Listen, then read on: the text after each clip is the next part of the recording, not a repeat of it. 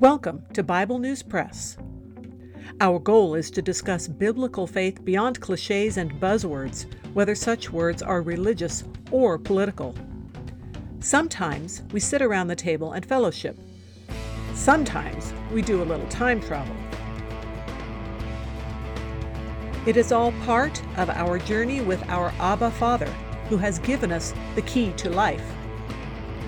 We do it with Jesus, and we do it together. Welcome. Hello, I'm Laura. I will be reading Amos chapter 3 from the World English Bible. Hear this word that Yahweh has spoken against you, children of Israel, against the whole family which I brought up out of the land of Egypt, saying, I have only chosen you of all the families of the earth. Therefore I will punish you for all your sins. Do two walk together unless they have agreed?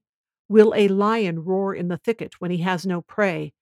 Does a young lion cry out of his den if he has caught nothing? Can a bird fall in a trap on the earth where no snare is set for him? Does a snare spring up from the ground when there is nothing to catch? Does the trumpet alarm sound in a city without the people being afraid? Does evil happen to a city and Yahweh hasn't done it? Surely the Lord Yahweh will do nothing unless he reveals his secret to his servants the prophets. The lion has roared, who will not fear? The Lord Yahweh has spoken, who can but prophesy?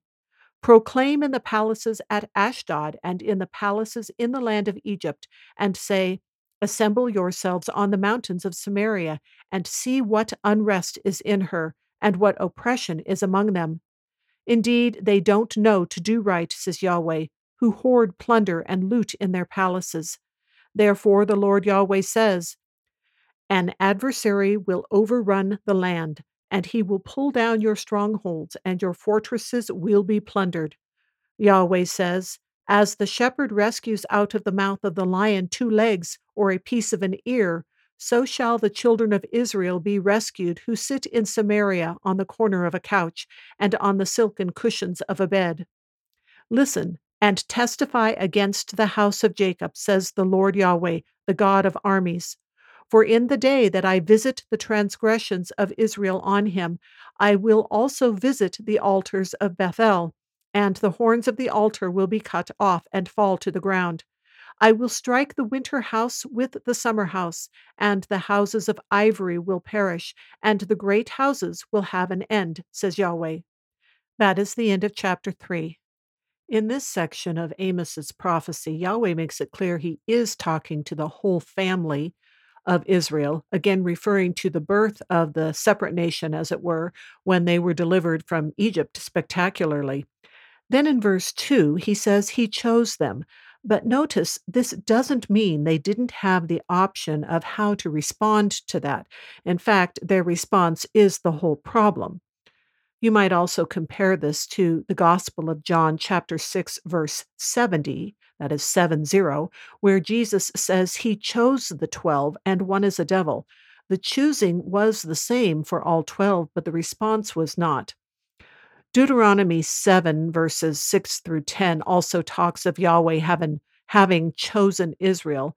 And then in verse 11, he says, Therefore you shall keep the commandments, which we know they didn't, and hence verse 12 where it says if they keep them they will be blessed and then if you go on to deuteronomy 8:19 it says if you forget and walk after other gods you're going to have problems this isn't a childish innocent forgetting or negligence this is a flaunting rebellion choosing not to keep them in mind kind of forgetting kind of like um, when Josiah found the abandoned words of God in the temple because they had forgotten about them because they had neglected them so long.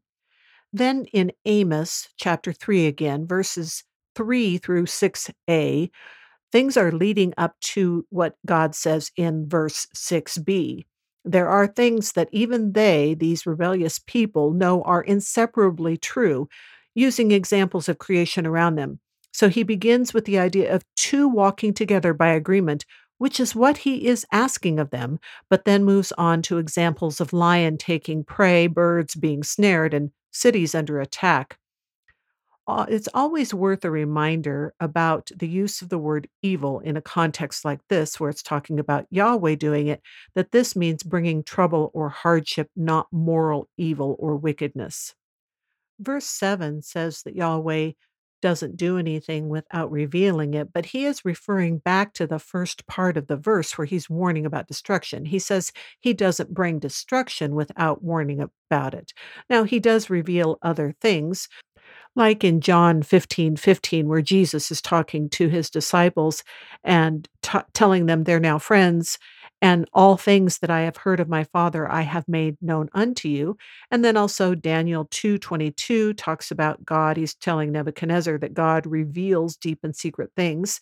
And Isaiah 45 19 says that God has not spoken in secret so as to make seeking him a vain thing getting on to verse 9 of Amos chapter 3, here he brings up two main adversaries of Israel to come and see how bad Israel is. Ashdod refers to the Philistines, who have been one of Israel's main enemies.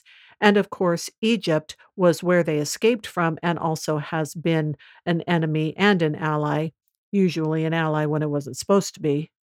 So these enemies of Israel are invited to look and see that things are in a tumult and there is oppression because oppression because the Israelites don't know to do right. The context here and elsewhere is that this lack of knowledge is their own fault for rejecting God and his law that teach what is right. Jeremiah 4:22 expounds on this. The New King James version of that verse says, for my people are foolish. They have not known me. They are silly children, and they have no understanding. They are wise to do evil, but to do good they have no knowledge. In verse 12, we have this gruesome example of only finding remnant pieces of a lamb in a lion's mouth being used to describe the thoroughness of their destruction. But then he goes on to mention this happening to the indolent, oppressive rich who have already been spoken of. They are corrupt. Um, in chapter 2, 6, it talked about them selling the righteous for silver and the needy for a pair, pair of sandals. So this is ill gotten wealth, to put it politely. Then in verse 14, where it says to visit their transgressions, this is a way of saying to bring due justice for their willing lives of wickedness. And this includes those infamous altars at Bethel. Recall that when Jeroboam became the first king of the northern kingdom, when it was divided, he built these altars because he didn't trust God to keep his promises and he didn't want the people of his kingdom going to Jerusalem to worship the true God. And then right away, a prophet came and predicted their destruction. And this all happened in 1 Kings 13 and would have been about 975 BC.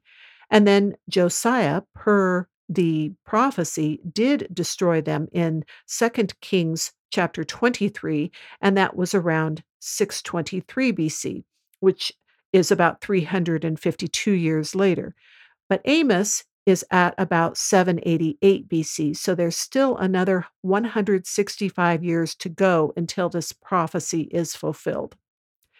As for winter and summer houses, and also houses of ivory, in Jeremiah 36, it gives an account of Jehoiakim, the son of Josiah, being in his winter house and burning a scroll of Jeremiah's prophecies in the fire in his hearth. Then 1 Kings 22:39 mentions the ivory house that Ahab built. Whatever exactly it means to build an ivory house, Amos is referring to real residences here. This is not just figurative language. You might wonder about the faithful followers of Yahweh still in the land at the time. I know I did, because throughout Scripture, amidst the corruption, we see snatches of them from the 7,000 that Yahweh told Elijah he still had, to Huldah the prophetess in Josiah's time, to Daniel, who was taken captive to Babylon.